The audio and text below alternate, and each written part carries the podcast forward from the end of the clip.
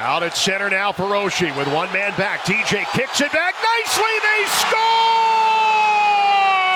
Hendrix LaPierre, his first NHL goal on a great feed from Oshie. It's three nothing. Washington. What a moment! All smiles. Hendrix LaPierre, his first in the National Hockey. Well, there's nobody happier right now. I got a bird's eye view. He was so happy. TJ Oshie was even happy. He couldn't believe it. That just shows you how much they like this kid in this dressing room on this team. But what a play. He's got the touch, and he's got that first one. An unbelievable pass, and TJ as LaPierre shot.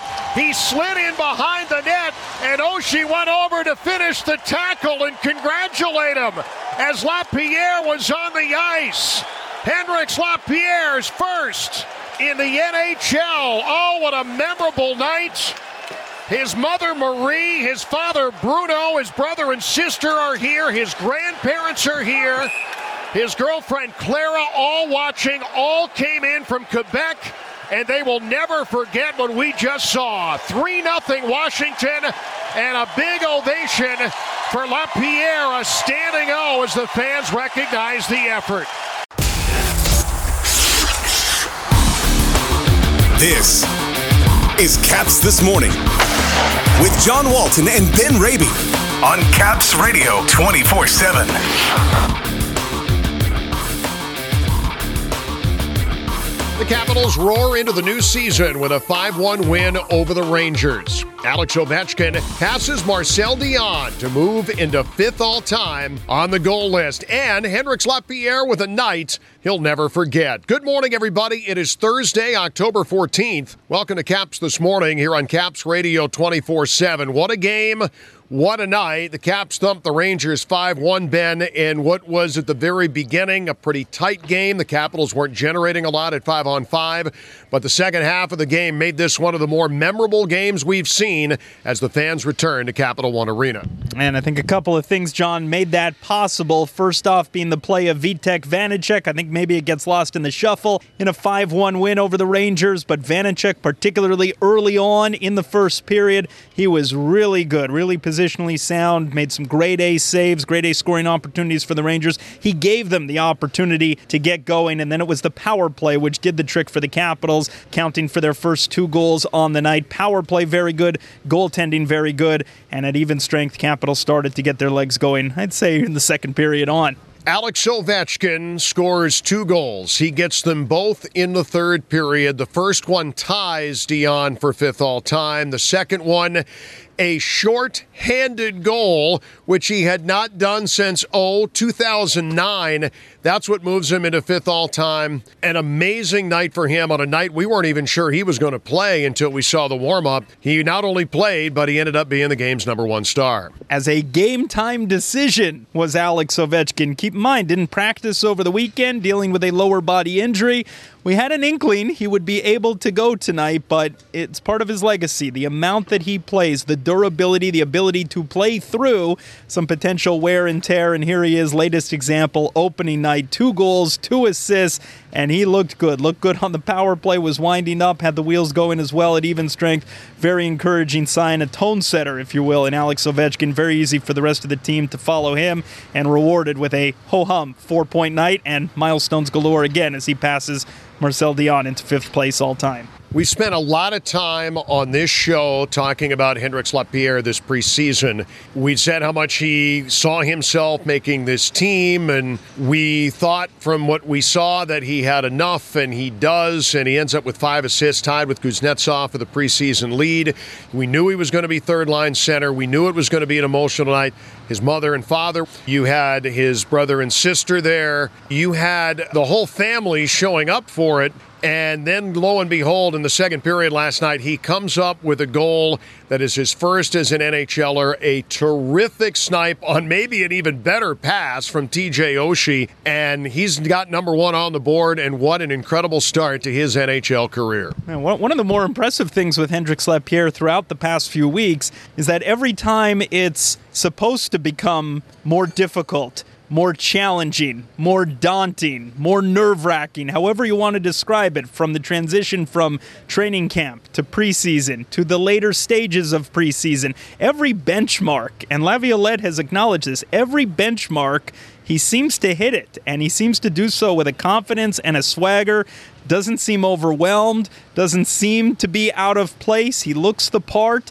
And what I liked in this game as well last night, John, is his first shift, okay, his first NHL shift. He lost an offensive zone faceoff, and 30 seconds later, he was called for a high sticking minor. And you would think for a young kid, maybe that, that's a, that's a tough way to start your NHL career. And the rest of the night, it was he couldn't have asked for much better. He had the wheels going, he was creating, he had the finish from TJ Oshie. He was very good on the power play as well, looking for his teammates. He checked so many boxes. Very, very impressive for a kid who has a lot going for him, but a lot of reason why you would think he would be nervous or, or overwhelmed, and he just hasn't been.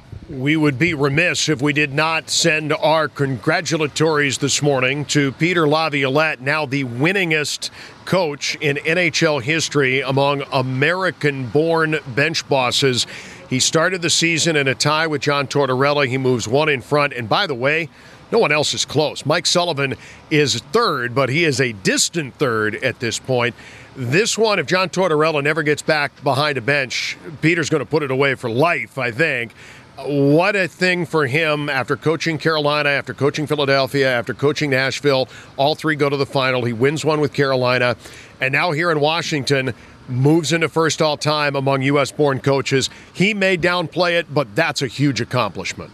Yeah, it is, and, and you reference all the teams that he's been with as well. He's done this, as, as you might imagine, getting up there in victories over couple of decades here. You know, the game has changed, players have changed, the way you deal with personalities and players change, and he's clearly evolved in his career as an NHL head coach as well. So good to see, and and what I like too that there was some some decision making, some coaching, obviously that went into this win as well. His decision, along with his staff, to start Vitek Vanecek. Uh, there were many who thought that this would have been Ilya Samsonov on opening night last night.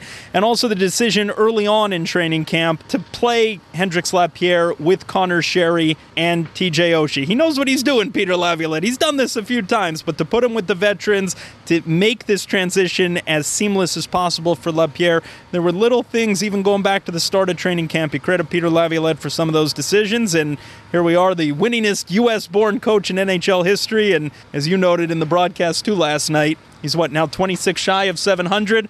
That would be a nice round number as well to, to hit later on this year.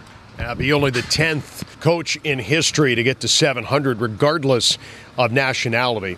One of the things that's been fun about doing caps this morning is that we can talk about things that sometimes fly under the radar. We don't even have a lot of time, like in the post-game show last night or even during the course of the broadcast. We made some mention of this early on, and it got lost in the shuffle and Lapierre and Ovechkin. But Nick Jensen had a goal taken away last night for an offside that at the time in the first period would have made it 2 nothing. Okay, it didn't count, but it was a terrific goal from the wing off his back foot and roofs it past Georgiev. And you're thinking, okay, well, this is a new Nick Jensen. And I thought even throughout the game last night, forget the goal that wasn't. I thought that he was playing with that same kind of poise and confidence, and it was such a crisis of confidence for him when he got here from Detroit originally.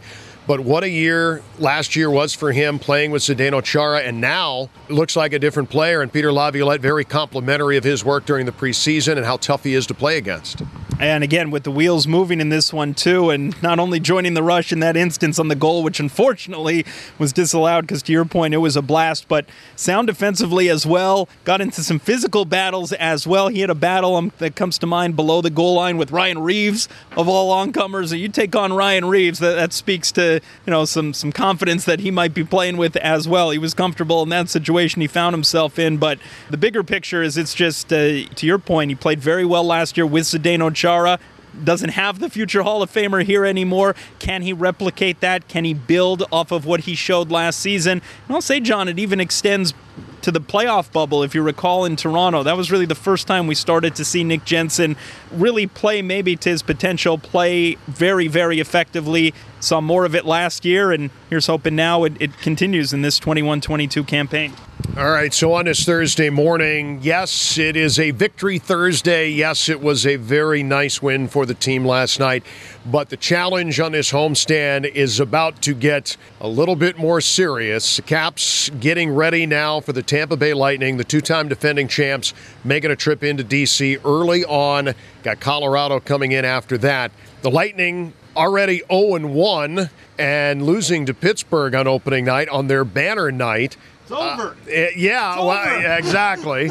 so now they've got to, you know, probably come in, you would imagine, a little bit on the angry side. This is a tough test. This is a great win, but the Caps got to look forward. There's a lot coming here on Saturday night. Yeah, and I wonder too. They played tonight against the Detroit Red Wings in Detroit. I would imagine for the Lightning, it's got to be a, a, get well game against the Detroit. They might be taking out some anger on Stevie Yzerman's uh, Red Wings there in uh, at Little Caesars Arena. So we'll see what, what type of shape they're coming in here over the weekend. They'll either be uh, you know 0 2 or two losses to begin the year, or maybe they will have done some good for themselves in a game against Detroit. But certainly uh, a formidable foe. Uh, we haven't seen them since they won not one but two Stanley Cups, given that the way the schedule was configured last year.